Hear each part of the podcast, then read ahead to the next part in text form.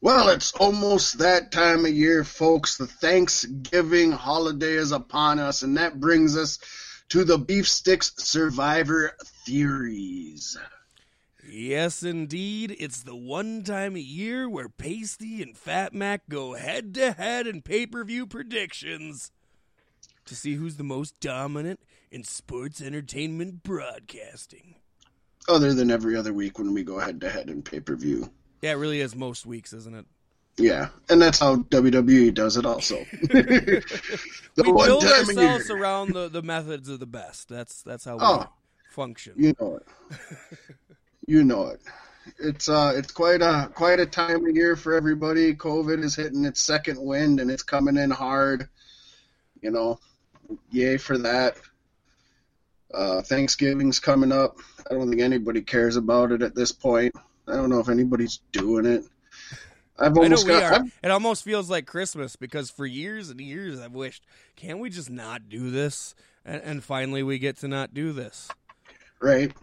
and for and for um for what's going to remain undisclosed reasons, Fat Mac has been uh, stuck inside his house for the last week. You can do the math, folks. Right. So I've got all of my Christmas stuff put up and and and going good. So it's actually it is just like Christmas. It's it's the Christmas season around the Fat Mac household.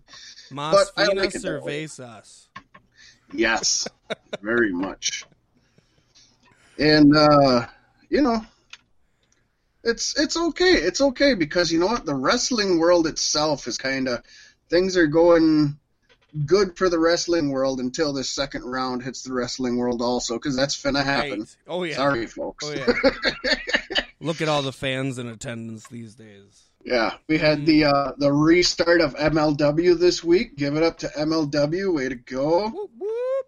Um, I know I haven't got to see it yet. Uh, shame on me, but I am going to watch it this weekend. Yes, me too. NXT's got War Games coming up next week.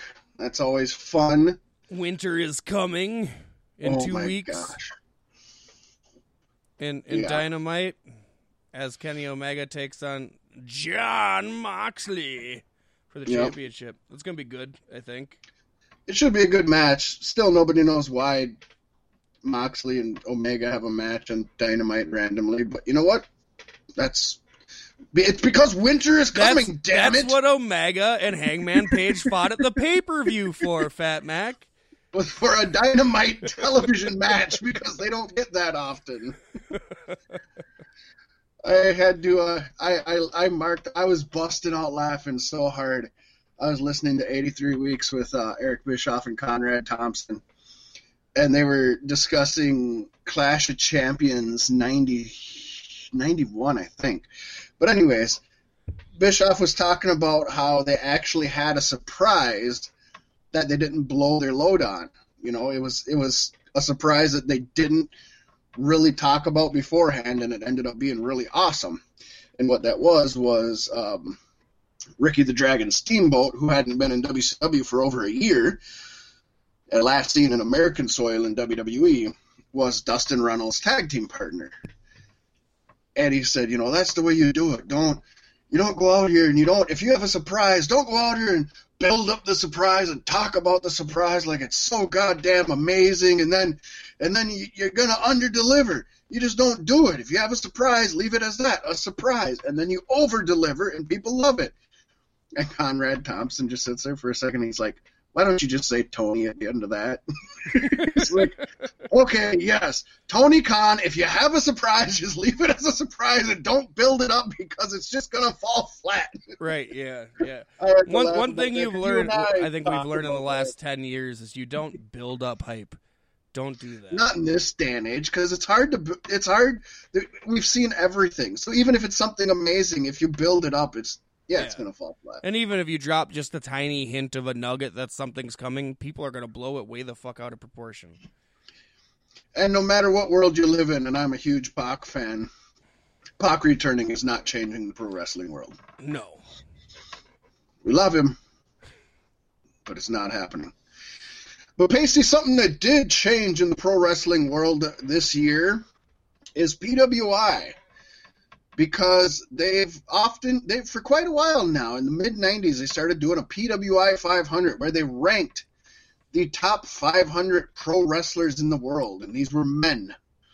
And then they brought in the female 50 where they did the top 50 women in pro wrestling. And as women's wrestling has evolved, they ended up having to bump that up to the women's 100, which is awesome. Not only that, this year they changed the PWI 500 rankings to be intergender. Yes, it is kind of a men's ranking, but women who have intergender matches regularly also get on the card for the top uh, 500, which is awesome. There were quite a few women in this year's PWI 500 rankings, which I thought was really cool. Well, Pace, this year Pro Wrestling Illustrated introduced a brand new top 50 tag team list to coincide with their PWI 500 and Women's 100 rankings.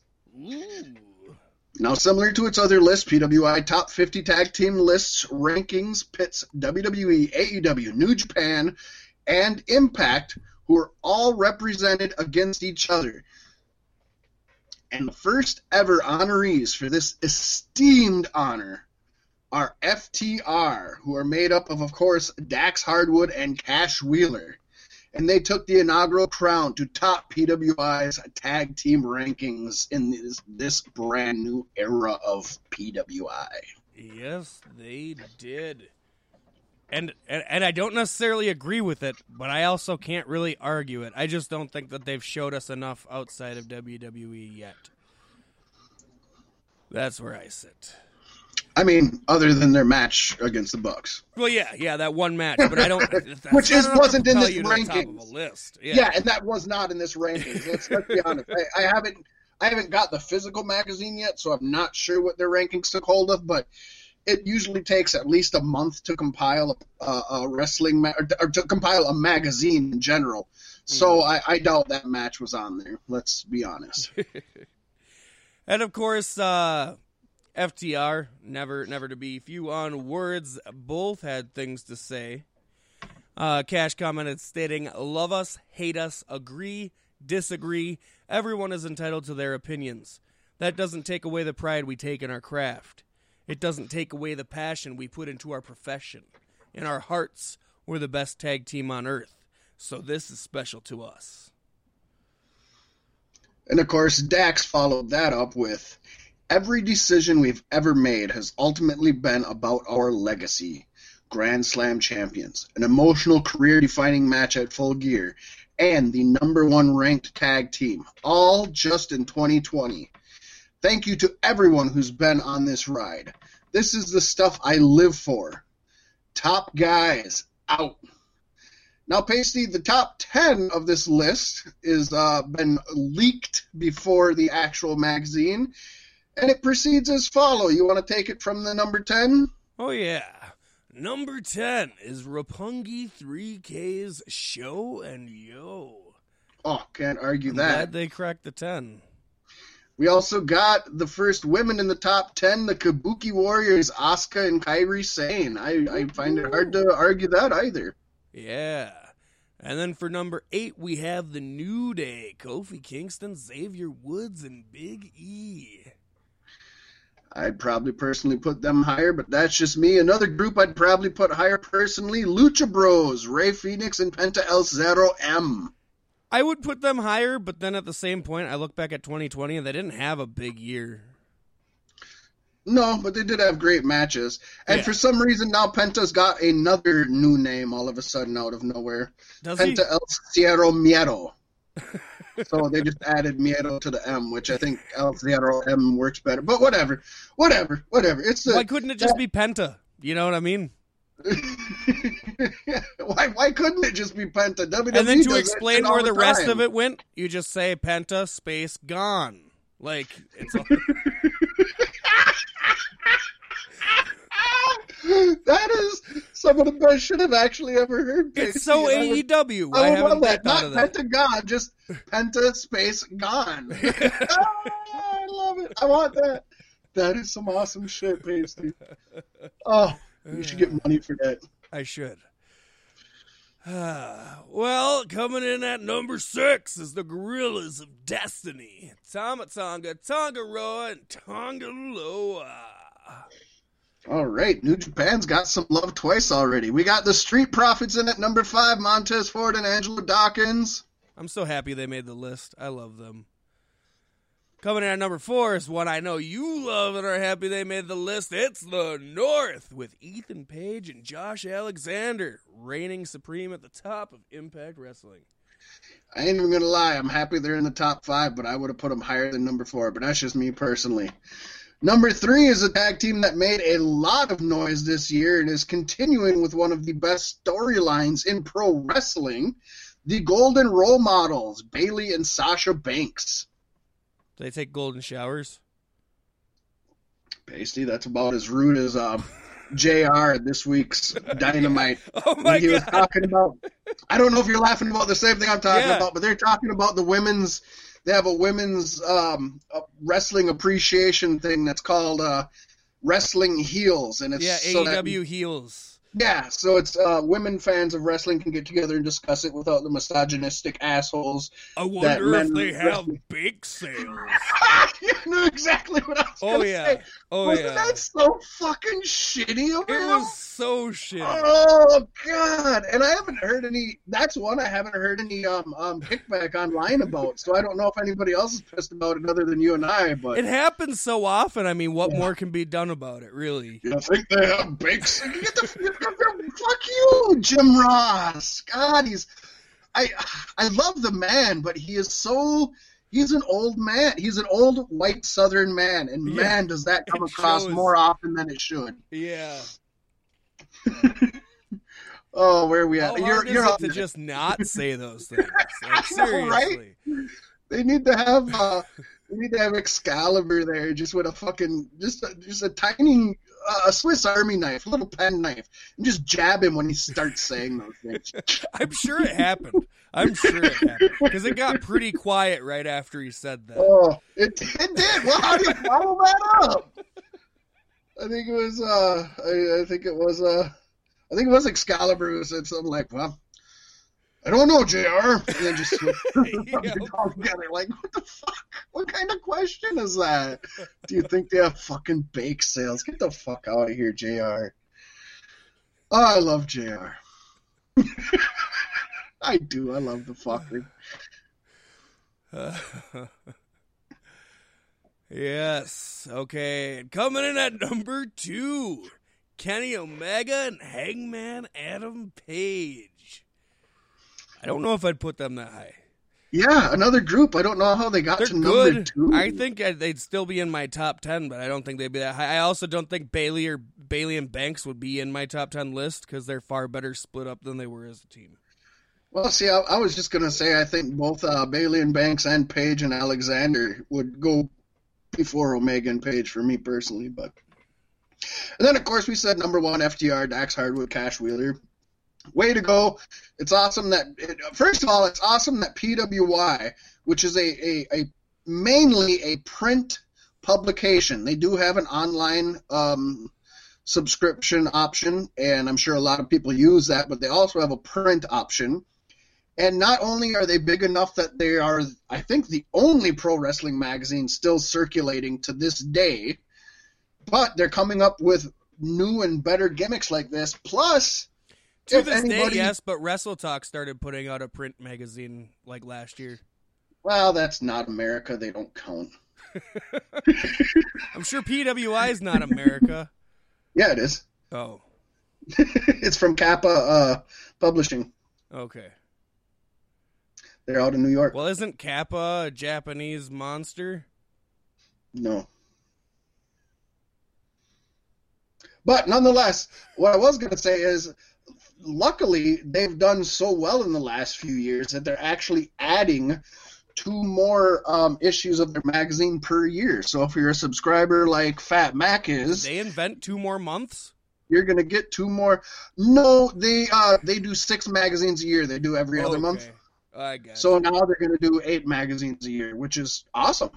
If you're a subscriber like Fat Mac, it's like not only is that awesome for a pro wrestling fan, but that's awesome for fans of printed media, which there isn't a lot of printed media that is surviving nowadays to know that there's still some growing and thriving. Well, that just leaves one burning question, Fat Mac. Yes. Do they do bake sales? I've seen that coming, and that's awesome. I love it.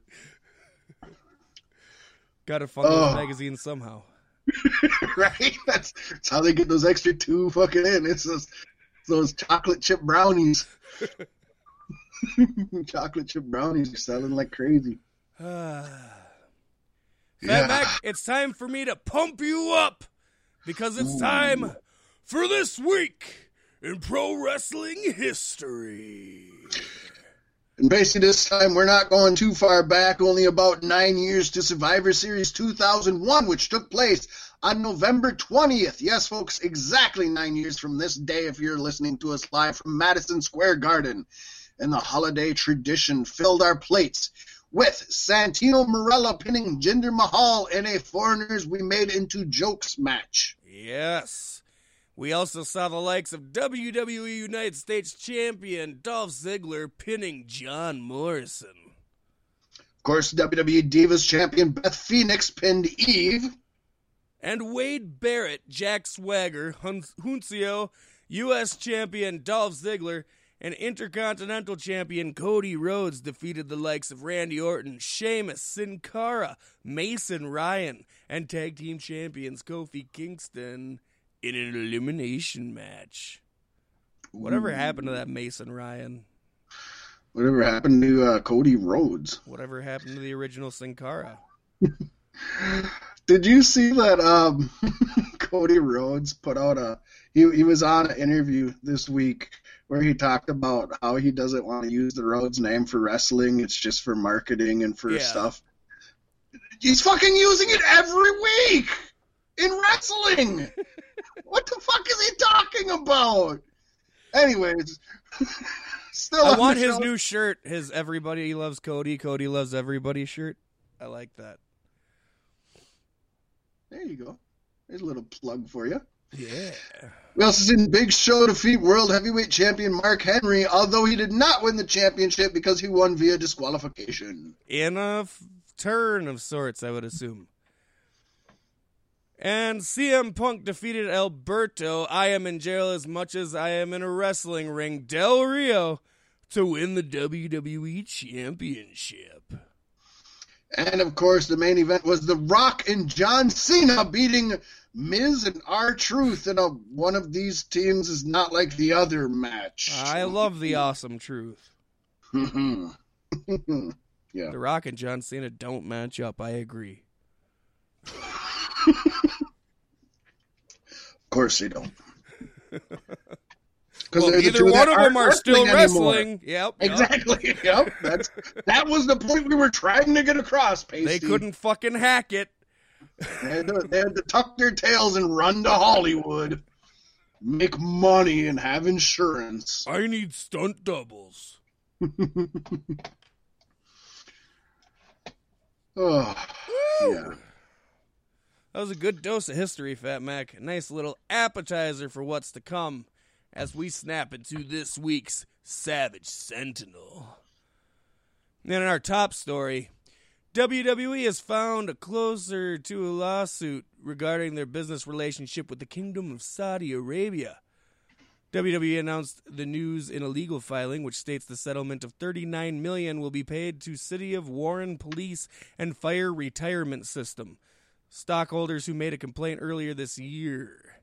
Basically, the lawsuit alleged that WWE executives artificially inflated stock prices, sold shares, and failed to disclose failed negotiations re- regarding a new broadcast deal in Saudi Arabia.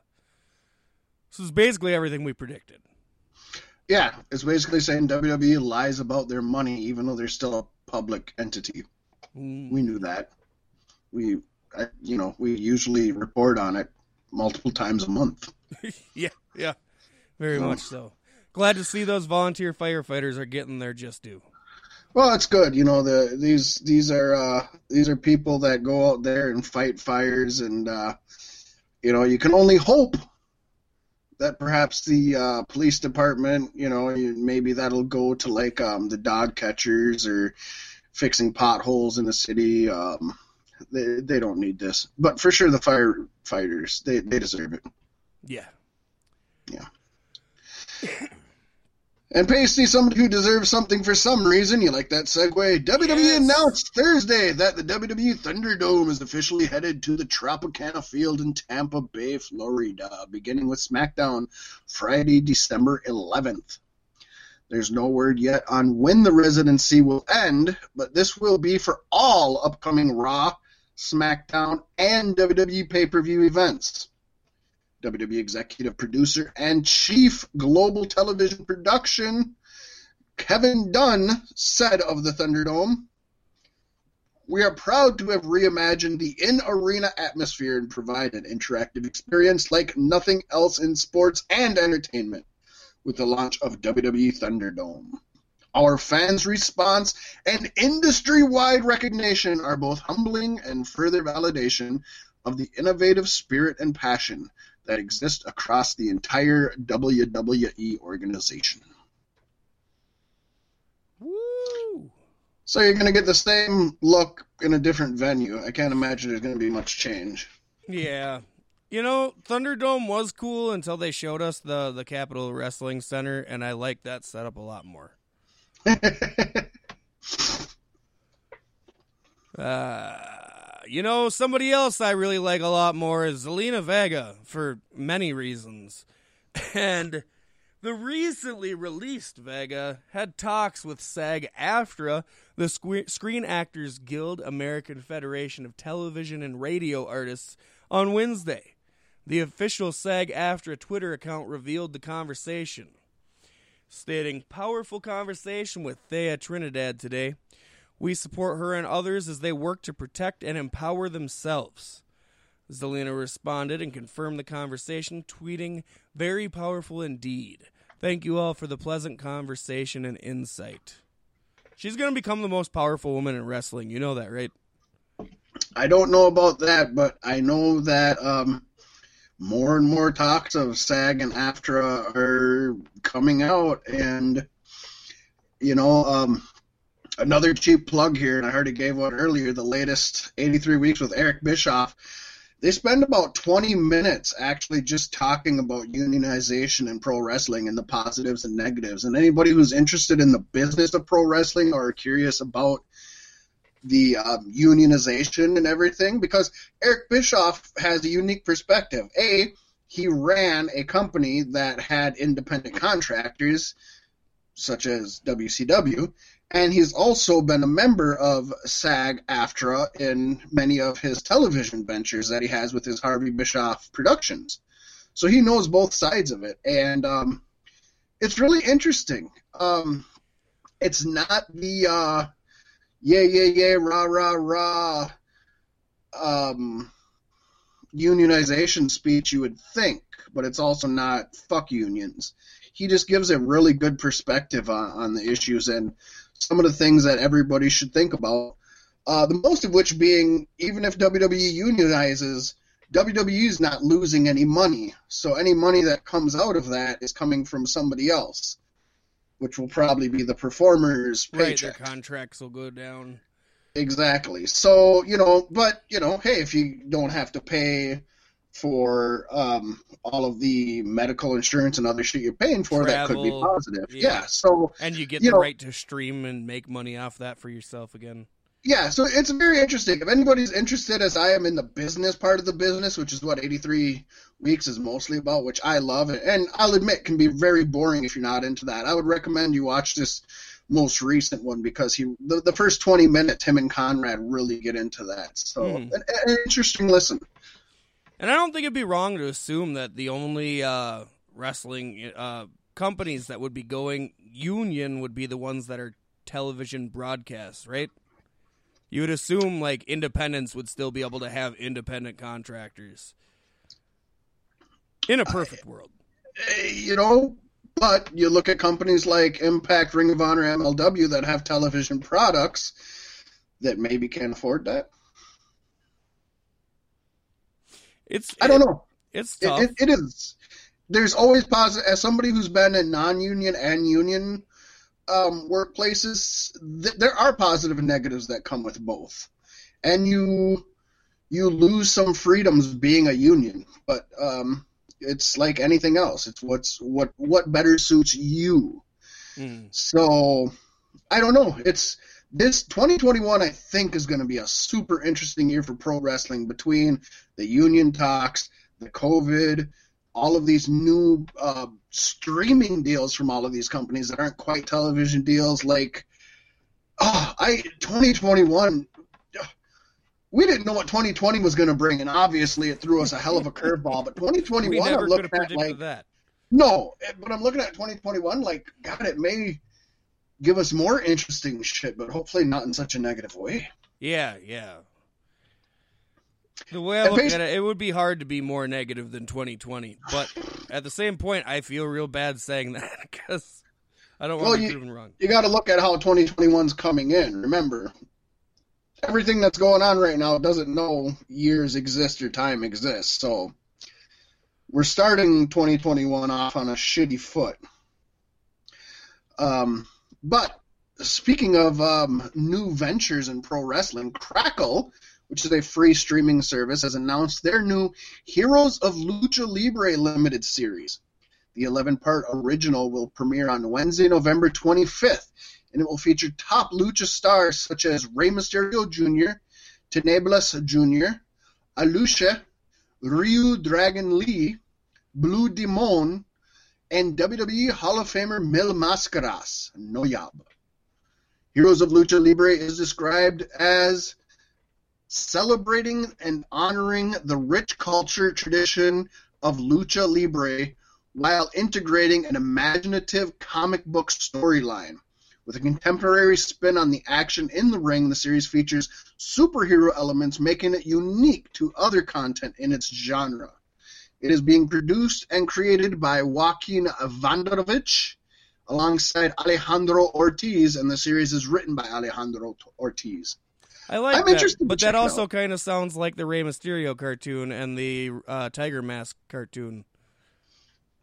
Well, you know, the Tiger Mask cartoon or the Tiger Mask anime has been badass. Yeah. If anybody's ever watched that, I haven't got to see the Rey Mysterio one, and um, yeah, I mean, it, it, very well might be, but if anybody who knows lucha libre, it's very telenovela uh, oh, yeah. in its own way. So it's it's got these storybook um, storylines and these creative outlets, and you got all these characters that obviously are superhero esque. You know, just look at the masks and the capes and everything. You know, um, I'm kind of surprised Ryu Lee is in here and Rush isn't. I wonder if there's a reason for that or not.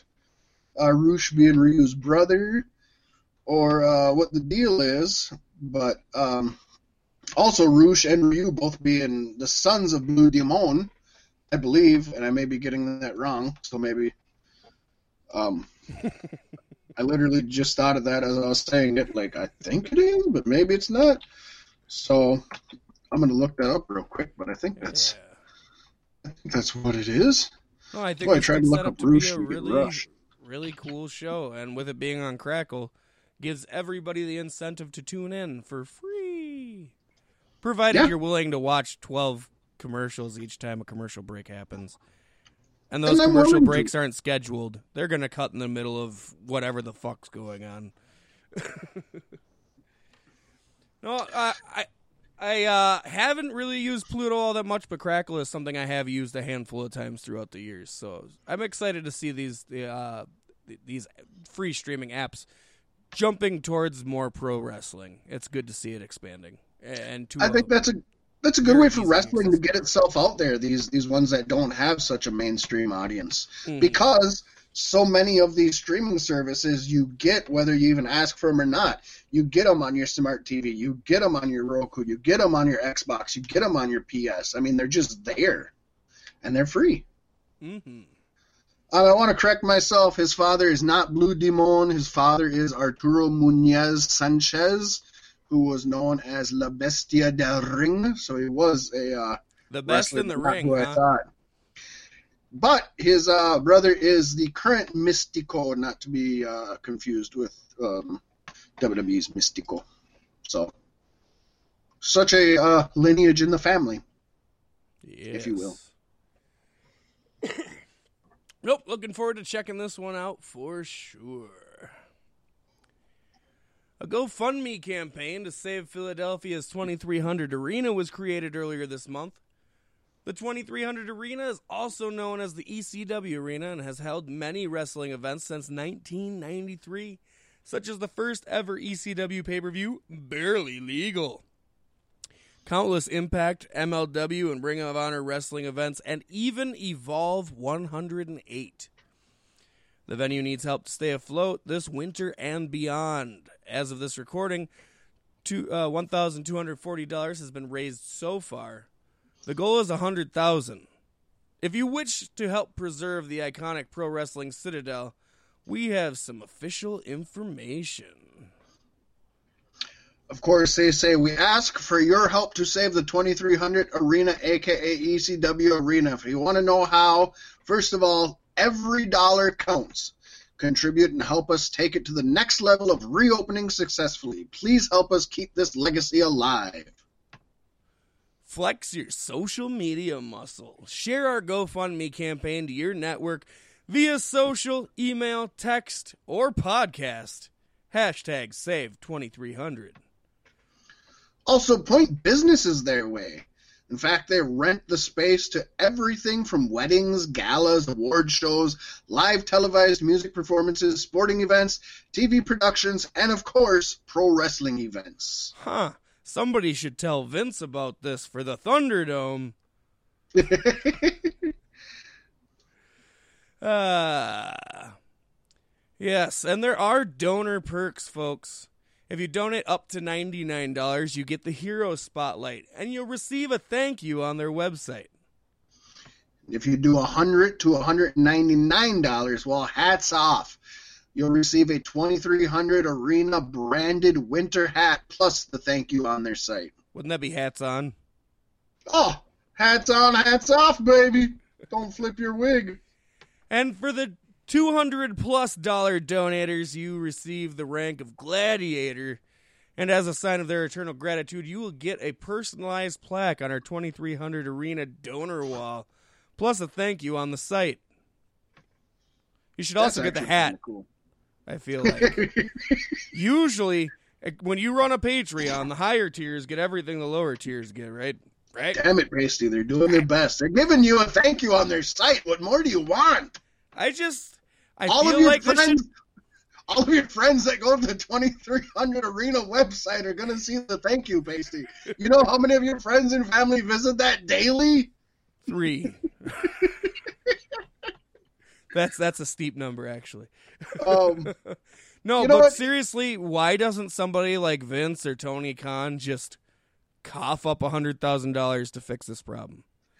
well, first of all, Vince doesn't give a fuck about it, even though it's in his backyard. And the other thing I would have to wonder, and I don't know, is in this day and age with COVID, what is the statewide, countywide, citywide regula- re- regulations? I'm sorry, on running shows there. You know what I mean? Yeah, Florida's the Wild West, but I think the rest of the country is a little bit more tight on all that. Exactly. So Southeast is the Wild West. I'm going to assume somebody will step in and give a big donation. I would hope. I mean, um, Tommy Dreamer can No. pony it up, right? the fact that they're only at 1,240 on a $100,000 goal, that's shitty. Yeah, that is really shitty. So I would hope I've got many memories watching on television, never been there personally. I would love to go there personally one day. So, um, you know, if you're willing, if if you care, if you want to, if you're interested, it's GoFundMe slash um, Save twenty three hundred. So check it out. You know, Let's like see they if we said, can get hashtag save twenty three hundred trending like fuck tor- fuck forty five. Yeah, yeah, exactly. if if all you do is just share the links and share the hashtag, that helps out a whole lot. So Hmm. do your part. And Pasty, um, these people are doing their parts by coming and going in the wrestling business because the wrestling business is an ebb and flow. And of course, we bring in the comings and goings with the aforementioned coming. Matt Sydal is officially All Elite Pasty as he signed a contract with All Elite Wrestling. God, that feels like such old news, doesn't it? It feels like it is, but it's finally official. Sydal made his AEW debut at All Out, where he was a surprise entrant in the Casino Battle Royal. Best spot in the match. But before his move to AEW, Matt Sydal had wrestled in several promotions like Impact Wrestling, Ring of Honor, New Japan, and WWE as Evan Bourne. During his career, he's held the IWGP Junior Heavyweight Tag Team Championship twice with Ricochet, the IWGP Never Openweight Six Man Tag Championship with Ricochet and Satoshi Kojima, the Ring of Honor World Tag Team Championship with Christopher Daniels, WWE Tag Team Championship as Air Boom with Kofi Kingston, and for his singles gold, he has held the Impact X Division Championship. He also had a Wrestling Observer Match of the Year in 2016 with Ricochet and Will Ospreay versus Adam Cole and the Young Bucks. And folks, if you have not seen that match, go check it out. I haven't seen that. I need to check it out. But now that we've handled the coming, it's time for the going. As Marti Belle announced, she is no longer under contract with NWA. Belle tweeted her thanks to the NWA and NWA locker room while also expressing her excitement over what's next in her career. Belle debuted, debuted on NWA Power episode 4 and last appeared with the NWA on episode 21 of Power earlier this year, losing three-way match against Tasha Steelz and Ashley Vox. Belle also last wrestled at the Collective last month, competing in GCW for the Culture and Shimmer Volume 118. She is also the current Shine Tag Team Champion as BTY, Better Than You, with Jayme Jameson. The news comes just two weeks after we reported former NWA World Women's Champion Allysin Kay also announced she is no longer under contract with NWA. Oh, I hope this sad. isn't bad for NWA. Like, are they going under? You know, I, I don't know. I think they're going more towards per appearance deals than contracts, is my guess. I know after oh. Dynamite, it's got me thinking Thunder Rosa's signing with AEW. Yeah, and, and I wouldn't blame her. Um, Allysin Kay very well could sign with AEW, and that would be good for AEW, as we mentioned. Um, it is it is sad because NWA has had great women wrestlers, and but you know NWA is one of those groups that they don't necessarily have to have contracted wrestlers to have great shows. Um, yeah. The people who aren't denied wrestling for NWA from their contracts seem to have a a, positive experience in NWA. You know, we've heard James Storm is no longer with NWA either. They're they're losing some big time people. And shortly after they got me. them. Yeah, it do, it does really worry me, but it's also I think it's just a product of the time with COVID the way it is. I think they're getting rid of the contracts and let them go and reel them back when times are better, right? Yeah, or just do per appearance um, deals. And, and, this isn't coming from any inside knowledge of me. That's just my guess of how it's going. You know, hey, you gotta I, think I that they, they, lost Stu Bennett to NXT. Yeah, uh, like a lot of people, been going a lot of places. Yeah, so it's whatever it, happened to Carney Land. Did that not last like they had anticipated? It didn't. They they did it for about four weeks, and then they didn't do anything for like four weeks, and then there God, was like as long as NWA Power for the then, most part. Yeah, it's it didn't last long, but you know, at least they were trying things. Yeah. And, and if if if I know Billy Corgan at all, and I don't, um, he's not giving up without a fight, so he's not letting this go down easily. Yeah, I think there's still a, a positive exit for NWA. I just think they're they're going through hard times right now, and they're doing what they have to do to keep the company afloat. Mm-hmm. Not sure. Um, but one thing I do know is there are some uh, pro wrestlers who aren't quite staying afloat. And that brings us to our injury report. Are you still talking about Shad? yeah, that's good stuff. Uh, Mandy Rose and Dana Brooke have been replaced by Peyton Royce and Lacey Evans on Sunday's Raw Women's Tag Team Survivor Series match. According to Dave Meltzer, the change was made because Rose was injured during last week's Raw. In the aftermath of a singles match between Raw Women's Champion Asuka and Nia Jax, a brawl ensued between members of Team Raw. Jax grabbed Rose and tried to fling her through the ropes. Unfortunately, Rose got tangled between the ropes and landed very awkwardly on her shoulder. Meltzer noted that. Well, Meltzer noted that although Jax had developed a reputation for injuring talent, she was not at fault for this incident, since it was clearly a freak accident. And there are clips online, and I did watch it, and it does look like Rose just went wrong into the ropes. It looks like her one leg kind of got caught on the top rope, and that I don't know if she was using one arm to try to roll over, but then kind of got stuck on that also. It just it was really awkward however she landed in it. I almost think you got to give this one to Rose as screwing up herself, but nonetheless, it's never good to see anybody get injured in the ring. Yeah, definitely not. In other news, Arturo Ruas suffered an arm injury during this week's NXT loss to Kushida. The fear from within NXT is that Ruas suffered a torn biceps during the match, according to Fightful Select, but specifics have not yet been confirmed.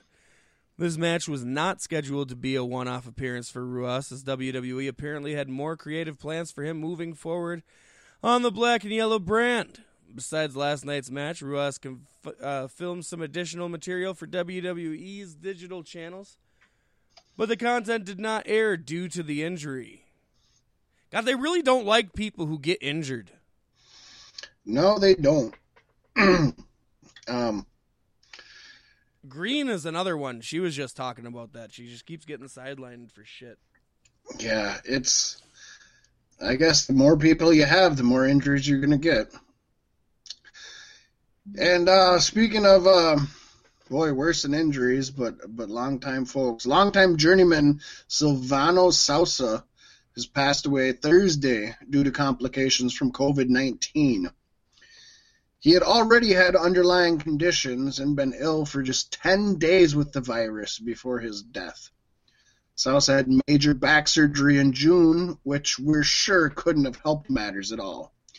Sousa is a name that many fans from the northeastern United States are probably familiar with, primarily from his many years as enhancement talent with the WWWF. Yes. Pasty, let us know a little more about this feller. Yes.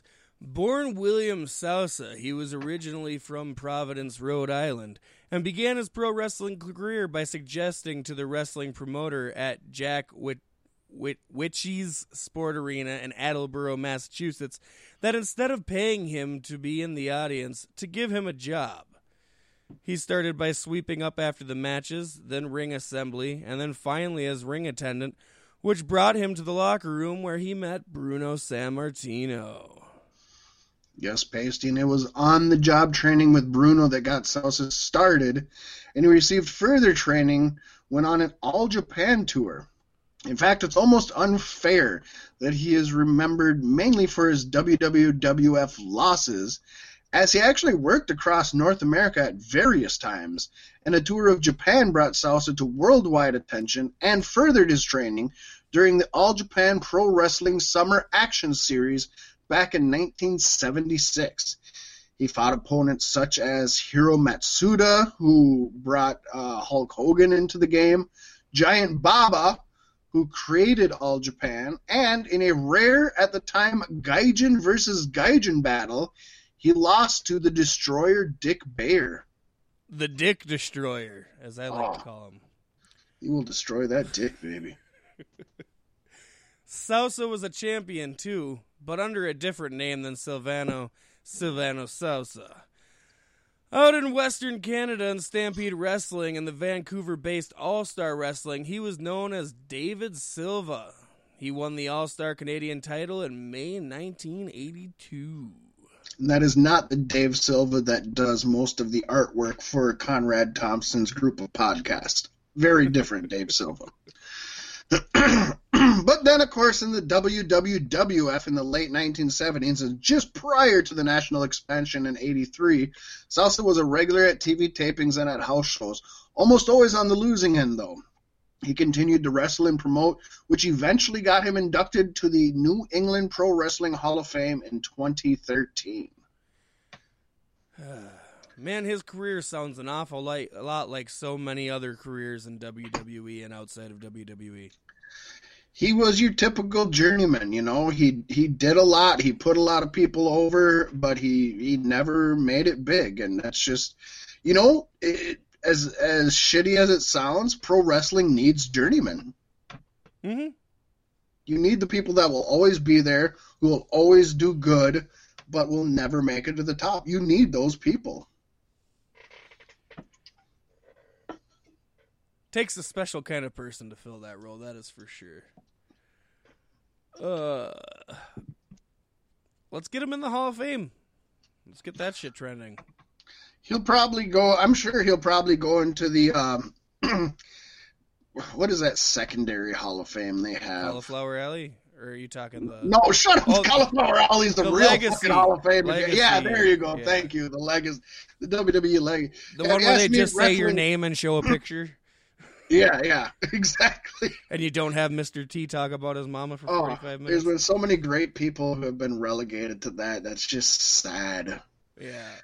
But I mean, I know not everybody can get in, but god damn, there's some great people who have gotten the quote unquote legacy treatment, while some dipshits have gotten Mr. T Mama time.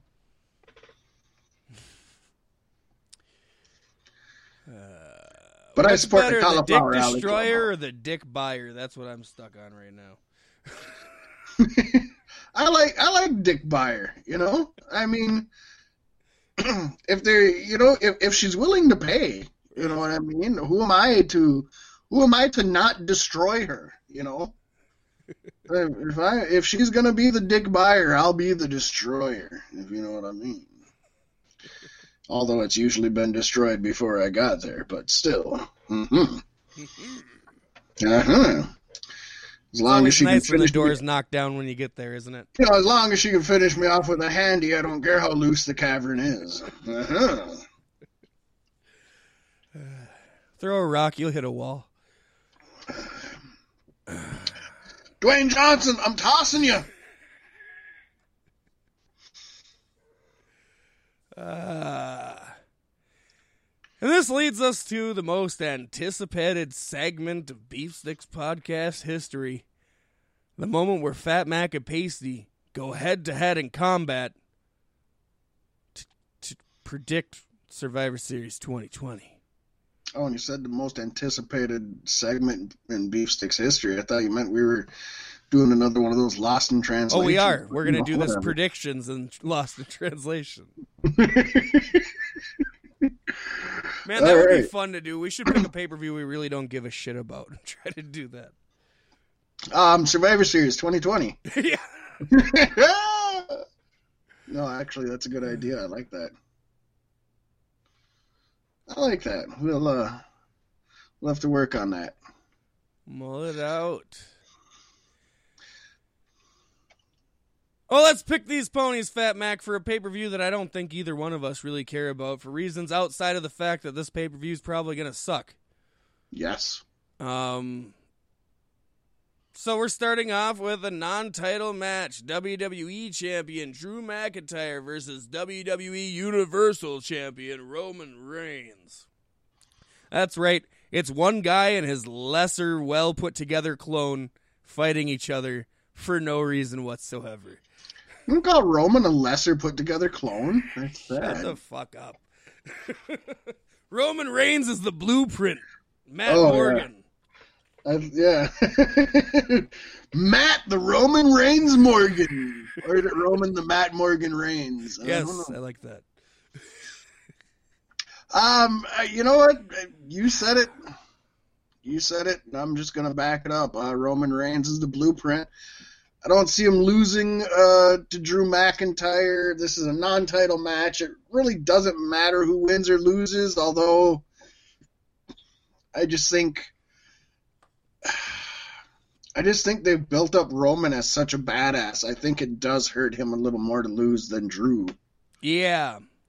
But at the same point, it hurts either one of your champions to lose, and this is a stupid match to put on, and it's just dumb. Um, I am sticking it out on the line and fairly confident in this one. I am saying Drew wins, but it's via a DQ interference by Uso. All right, we'll give you the win for Drew one way or the other. All right. Then I'm we got willing to put the points on it, though. I'm willing to stick with that. I think that's the way it's got to end. It's got to end in a fucky finish, so nobody looks bad.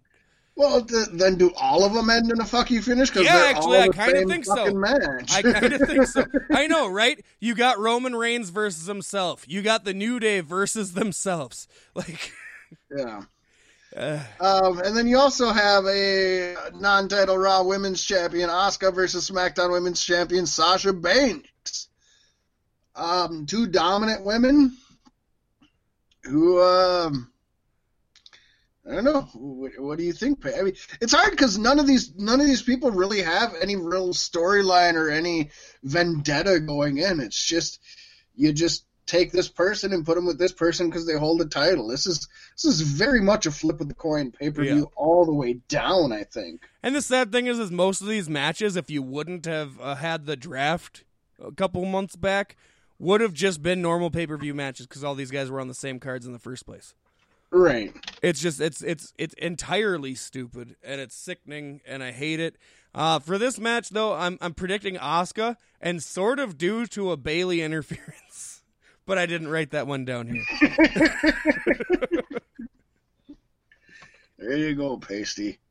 It's sad Um, that this is one of the big four pay per views and it doesn't fucking matter. It doesn't matter. That's- ever since the brand split, Survivor Series matters less and less, which is well, that isn't true. Survivor Series over the years were just random teams put together because random people had issues with each other. But at least it was like there was a tag team that had an issue with another tag team, and then mm. there was your Intercontinental Champion who had an issue with this guy, and then one of your top guys had an issue with this guy, and then you threw in two other guys who were classic journeymen, as we mentioned before, and there was your five on five. You know, I mean, at least they had stories going into it. This this isn't, and I don't care. Sasha Banks.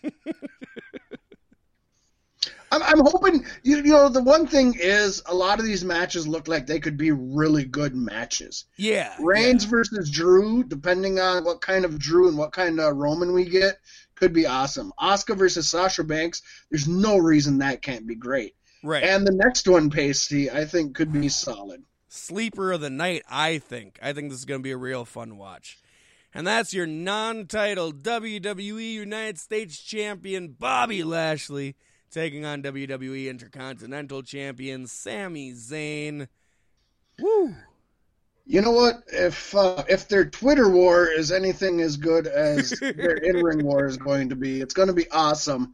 But I have a feeling the Twitter war is why Bobby Lashley is going to win, because Sami Zayn has said some really controversial stuff on Twitter. What? Sami Zayn was I- super nice. I don't know that it's WWE approved.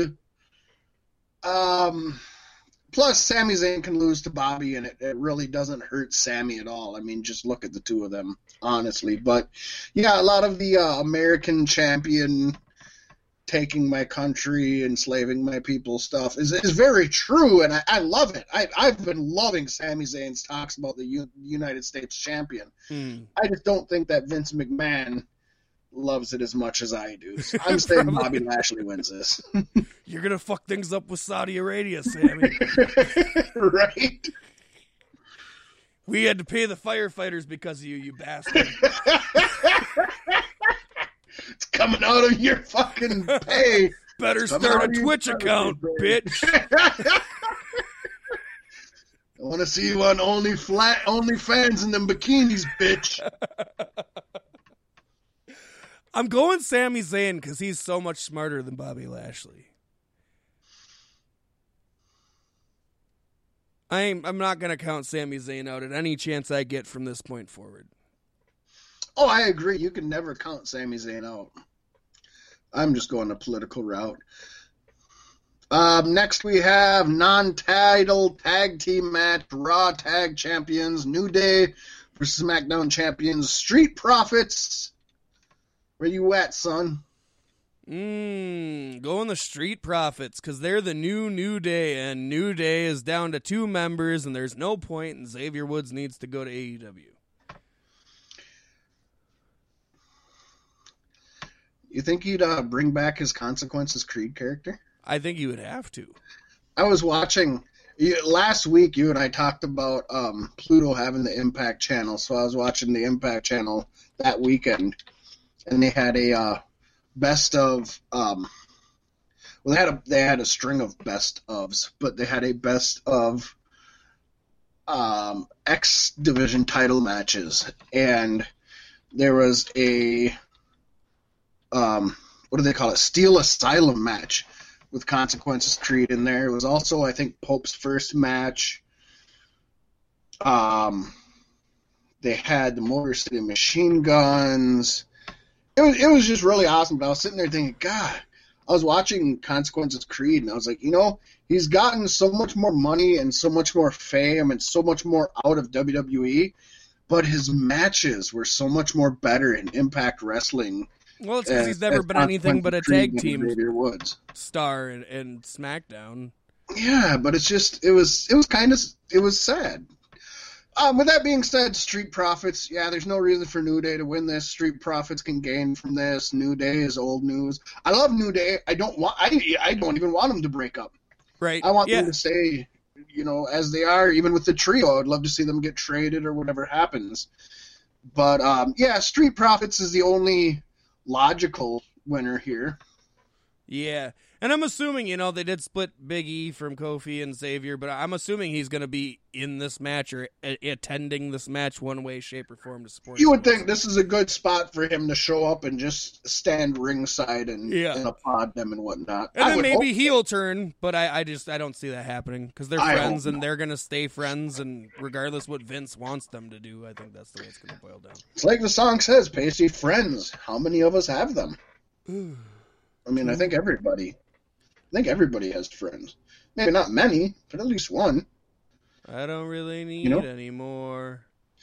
You know how sometimes I uh, sit on my left hand until it turns numb and jerk off, call it a stranger? Well, when I sit on my right hand and until it turns numb and jerk off, I call it a friend. Nice. And I think of you, Pasty. And I ejaculate immediately. Immediately. Is it because I'm left-handed? Be honest. Yeah, that's true. Ah, then we have the men's traditional five on five elimination match, which is kind of missing uh, at least one participant. But we didn't want to wait till after SmackDown to bring you this podcast, folks, because does do the traditional five on five matches really matter? I mean, really. Uh, It really doesn't. Team Raw is comprised of AJ Styles, Keith Lee, Sheamus, Braun Strowman, Riddle, taking on Team SmackDown, Kevin Owens, Jay Uso, Seth Rollins, King Corbin, and one more to be announced. I have no reason for why I'm thinking I'm picking this other than I'm pretty sure that the women's SmackDown. Well, oh, spoilers, Bubba. Fat Mac, whatever. Uh, I'm going with Raw. I'm going with Team Raw. Um, you know, why not? They're good guys. I'm going with Team SmackDown because WWE is very open about the fact that when they did the brand split, they wanted to give the benefit to Fox because they don't really owe anything to USA anymore. USA is not going to drop them, but Fox is the one they need to worry about. So I'm riding SmackDown on this one. And that brings us to the women's traditional 5 on 5 elimination match. Team Raw seeing Shayna Baszler, Nia Jax, Peyton Royce, Lacey Evans, and Lana. Lana! She's going through a table. Jax is going to put her through a table, and they're on the same team. versus Team SmackDown, Bianca Belair, Ruby Riot, Liv Morgan, and two more to be announced as of yet. I'm picking SmackDown. I think uh, Women's SmackDown gets it. Yeah, I'm picking SmackDown too. And this one is more so because of the rosters rather than because I just picked SmackDown. Because if I was looking at the men's match logically, I'd probably say Team Raw because they have the better lineup. Um, but yeah, no, SmackDown. I'm riding SmackDown on this one. Oh sure. And Pasty, that brings us to the tiebreaker. Survivor Series is always an easy tiebreaker for us. Pasty, which team leaves with more points? Is it Raw or is it SmackDown? I gotta go with the Smack Dizzy. Fat Mac's gonna go with uh, Raw. Well, you don't really have much of a choice, do you? That was my thoughts. Uh, yeah, I don't. I don't know. Yeah, you don't. I don't know. I was so excited when I thought War Games was this weekend. That makes Survivor Series so much more easy to watch because at least you get to watch something good that week. But uh nope, Survivor Series is still held off for a couple more weeks. That'll be the weekend of December sixth. You mean um? You mean um? War Games. Survivor Series is going to be Yeah. this week. They're Yeah, not that's what I holding that off, folks. They should.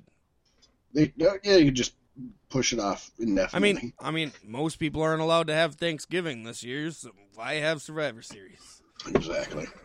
no, I agree with you. I'm, I'm hoping for a good um, War Games. I seen that they have one or two matches released for it. I haven't seen what they are yet. I'm optimistic. Oh well, yeah, yeah. Never mind. I do know that there's one of them. It's Pat McAfee and Team Valor, or whatever, and uh, or Undisputed Era. So that one could be okay. Nonetheless, I uh, Survivor Series is this weekend.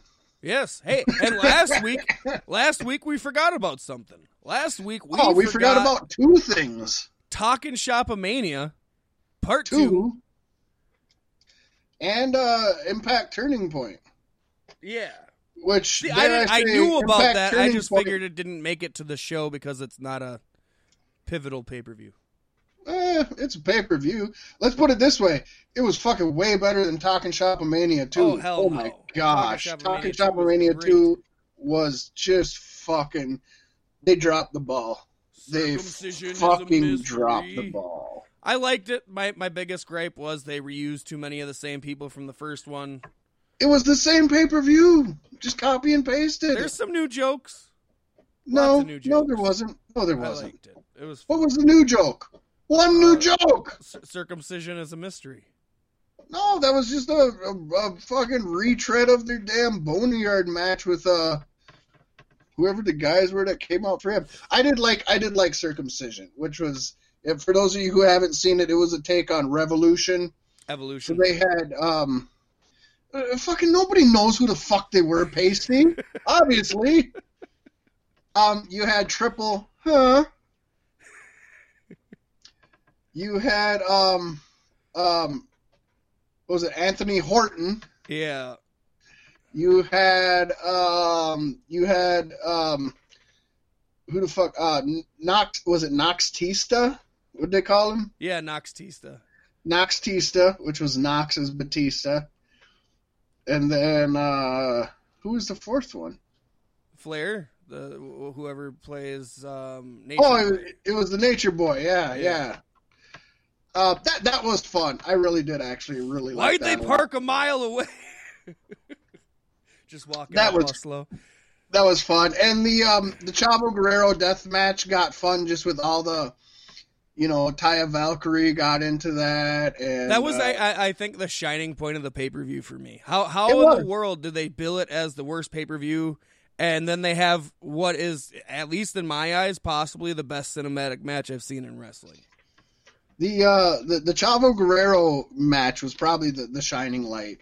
The rest of it was God.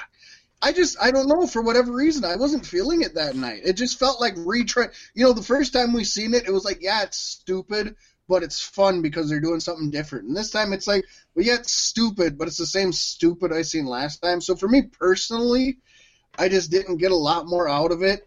The uh, ball for a ball match had its moments, and the uh, CWO, the Castration World Order, yeah, uh, I got a huge pop out of that, and I laughed my ass off. But God, I, I mean, personally, for me, th- this one was miles behind the first one, and I think The first one I would have fun showing to a non wrestling fan as something fun. This one I would be embarrassed to show, just personally. Well, I mean, if you didn't show them the first one, you could show them the second one. And maybe they'd like it better. Yeah, I, I didn't care for it. I love. I love when they had didn't. triple huh, and they're like, "You promised us so many things. You said you wanted to be at my son's graduation." That was that was really good because they had Jindrak on there, and I the, the thing the problem is though they didn't explain the backstory Yeah, with no. Jindrak being Yeah. there, where Jindrak was originally going to be the fourth member. It was going to be Triple H, uh, uh, Ric Flair, Dave Batista, and Mark Jindrak, and then they just decided they didn't want Jindrak. Yeah, And so Batista took the spot, and probably rightfully so. Although I was a huge Jindrak and O'Hare fan, uh, maybe more um, O'Hare than Jindrak, but that, that's a 2000s WCW thing that obviously most people weren't following, so didn't know. I followed them to the end, so I didn't know. But that was another. Yeah, I just wish they would have explained. I guess those who know know, and those who don't, it was probably awkward, but. Well, I think they just assume that if you're watching their shitty pay per view, you're probably a diehard wrestling fan. I would hope you. yeah, I would hope you are. And the uh, oh, and the softcore match was super fun. Yes, yes. And Tommy that. Dreamer, Rhino, and um, eh, oh, and uh, PJ Polaco or um, or Justin Credible, and they had a soft core match where they're hitting each other with uh, inflatables and stuffed animals, and yeah, just just anything that doesn't hurt. And fucking Dreamer won, cool. motherfucker. That was pretty cool. You gotta you gotta love it. Yes. I think I think my favorite thing of the whole show though was the uh, the Anthony Horton when he gets up on the corner post and he goes to do his pose and he just kind of shrugs. does the shrug. Oh, that was awesome. I didn't like, and I don't know what the deal was. Um, Big LG having the uh, Star Wars hologram. Like I don't know if it's maybe he made ended so much money off the first pay per view. Now he's a big star. Yeah, yeah, Yeah. I don't know what the deal was, but it just it didn't work for me. I thought it would have been so much better with the three of them there. Yeah. I didn't dig it. I just there was just a lot that I didn't dig this time, and I don't I don't know why. I, I can't I can't tell you other than it was basically the same thing, and I guess too much of the same thing isn't that great when it isn't amazing. I'd still watch the third one. Oh, I'll still watch the third one, but I I'll probably watch they everything do- they shovel out. I just honestly hope that they do. I hope they make big changes. I mean, I isn't it kind of a isn't it kind of a lampoon in itself when they do the same thing twice? You know what I mean? Like that's what wrestling is. It's doing Well, you know, I- over and over. I akin to the first one to uh, the ICP's Stranglemania, where it was Mhm. just them kind of goofing over stuff, and they didn't have to be the best matches, and they were awkward, and they, they, they pointed out when they fucked shit up, and it's like, oh yeah, that's cool. Well, then they did Stranglemania, and in Stranglemania 2, they did a lot of different stuff. They added new commentators, they added women in the mix, they had a completely different uh, side gag. It was like they, they kind of completely changed up what they did, but they still kept the underlayer the same. And it's like, I, I think I would like that. Well, I everything was set up in get- different areas this time. I think if was they moved. get. I think if they'd get brand new people with brand new like uh, ideas, and maybe switched up. I, I I love Rocky Romero, but maybe switch Rocky Romero with somebody else or something, or just I don't know. I think they just needed to do something different to to bring it up a notch, and I hope next time they can. You know, whether that's uh, more guys who are released from WWE that that bring in a bigger impact. No pun intended. Because they did have Scott D'Amore. I, I had a big pop for Scott D'Amore too. yeah, because, actually like- wrestling. Give him a job. And then you had uh, Heath Slater doing uh, uh, doing the moves of uh, uh, uh, um, Cordera. Um, Zach Zach Ryder. There you go. Yeah, Cardona. Cordona, not Cordera. Yeah. Yeah, and that was that was fun too with the uh, the Swoggle stuff. I like how they changed the uh, the bat into a wrench. So that was a callback from the last one that I actually really liked. He came in with something different. It was three bat. things. It was like a, it was, was like yeah. It, it, was a kendo stick that turned into a bat, and then it turned okay, into a wrench. Yeah, like I did like that. And the uh, frog splash that he did, they showed him climbing to like the one and a half turnbuckle, and then they showed him jumping on him. Yeah. Where you could obviously tell he didn't do the tadpole splash, but it was like so. I mean, it was there was good stuff to it. The I ball just- for a ball match No. didn't come close to the eye for an eye match though. Like I expected a little bit more out of it, like in the sense of parodying WWE. Yeah, I say I think this one felt a little less like a parody and, and more like they're trying to do their own thing, but it's the same. You know what I mean? They just kind Yeah. of took the parody out of it for the most part. Yeah, it was meh. The Chavo Guerrero shit was awesome though. Yes. Like I'll watch really, that. really again. good cinematography there. It's probably honestly the only thing I'd watch again. Just thinking back, I think that's the only thing I'd watch again. Maybe the uh, softcore match that started out as like. the sad a- thing a about the. Chavo Guerrero thing was it was so good that I zoned out on it, and I can't tell you anything that happened in it. Oh, my God! There was so much good shit with murder. Like people Yes. were dying in there, and oh, it was so much fun. You had uh, you had um, not Rocky Romero. Uh, you had what? Whose mom? Um, uh, ba, ba, ba, ba, ba, ba, ba. Oh Christ! I forget what his name. Anyways, you had you had his mom and him, of course, and Yeah, Yeah, no, it, it was good. I, I love it. I'd watch that again, hands down. I think that stole the show. I So we think didn't I- miss that. it just goes to prove. I think that that's due in a big part to the fact that Scott D'Amore and this is like it's basically an Impact production. Impact is the only company that gets these cinematic matches right like all the time, and I think Matt Hardy needs to go back there as soon as possible. It's Oh, the with so only way the Broken Universe is going to actually work. yeah, and with so many Impact talents in there, you could tell that Impact helped with it. You know what I mean? The Good Brothers are Impact contracted guys. There were a lot of Impact pro wrestlers that appeared in there. So, yeah, obviously, I, I agree with you. I think I think Matt should definitely end his career in Impact, even though it may seem like a demotion. Creatively, I think it's the best thing ever. hmm It's where he's the best, and that's that's a proven fact now. He it that didn't work in WWE. It kind of works in AEW, but it's But not. not like it did. the the magic isn't there. No. And uh, yeah, it just it makes me. It's funny because you think back to when they had their war when Hardy was trying to get the gimmick from them. They didn't want to let it go. They were probably doing it for his sake. You know what I mean? Like, no, just keep it here. You know, go be Matt Hardy over there, but keep the broken universe here. right? Don't sully it. Don't sully it. Uh, Yeah, it was good stuff. And, and I, I do just want to say, um, turning point for Impact was very good. Um, it felt like a B pay per view, and obviously it, it was a B pay per view. It wasn't a pay per view pay per view. It was what they call an Impact Plus exclusive or whatever. yeah. But the main event, Rich Swann versus Sami Callihan, was awesome. Deonna Purrazzo versus Su Yung in the no DQ match for Oh, the Sammy Impact Sami Callihan Championship was so good in in uh, in Talking Shopomania too. When they're He all was. holding hands, why can't two two? fr- We're just two guys holding hands. and then he And I- dies with his face in his crotch. And obviously, um, the North and the Good Brothers um, for the tag team championship was just amazing.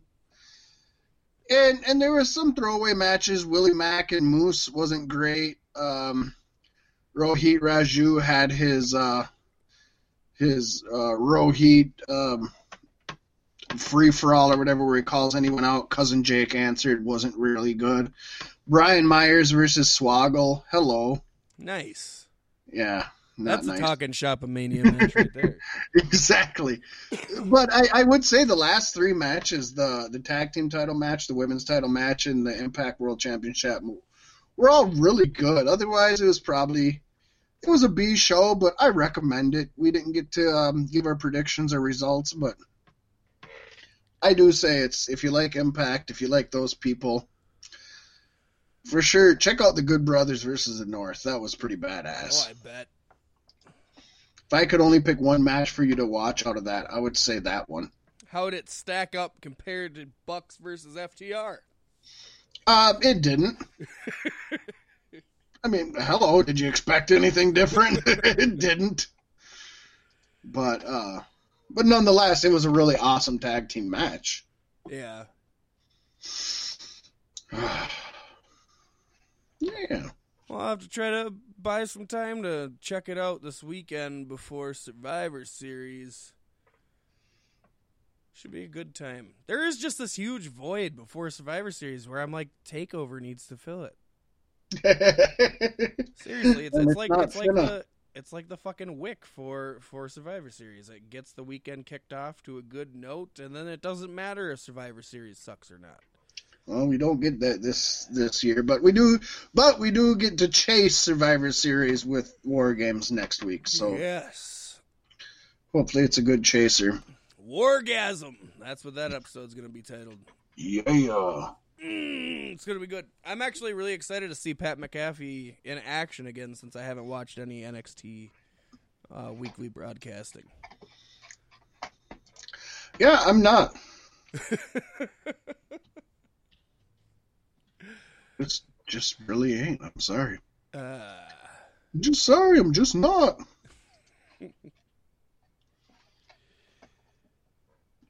Well, that being said, I guess that brings us to the end of the show.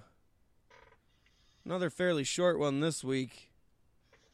You know, I, I promised you two weeks ago I'd be picking up, and I feel really bad because I'm a fucking liar. Okay. Oh, you just lied your ass I, off. I can't help it. I'm just, it's a pathological thing, and I have to do it.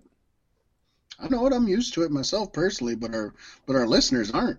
So when I say I love you all and we'll see you next week, it means fuck you, go catch Rona, and we probably won't be here next week. But when we say love, spread it like cancer. We Yes. fucking mean it. We do mean that shit. And now it's time for you to return to your regular lives. So as I count back from three, I need you to slowly wake up. Three, two, one. Snap out of it.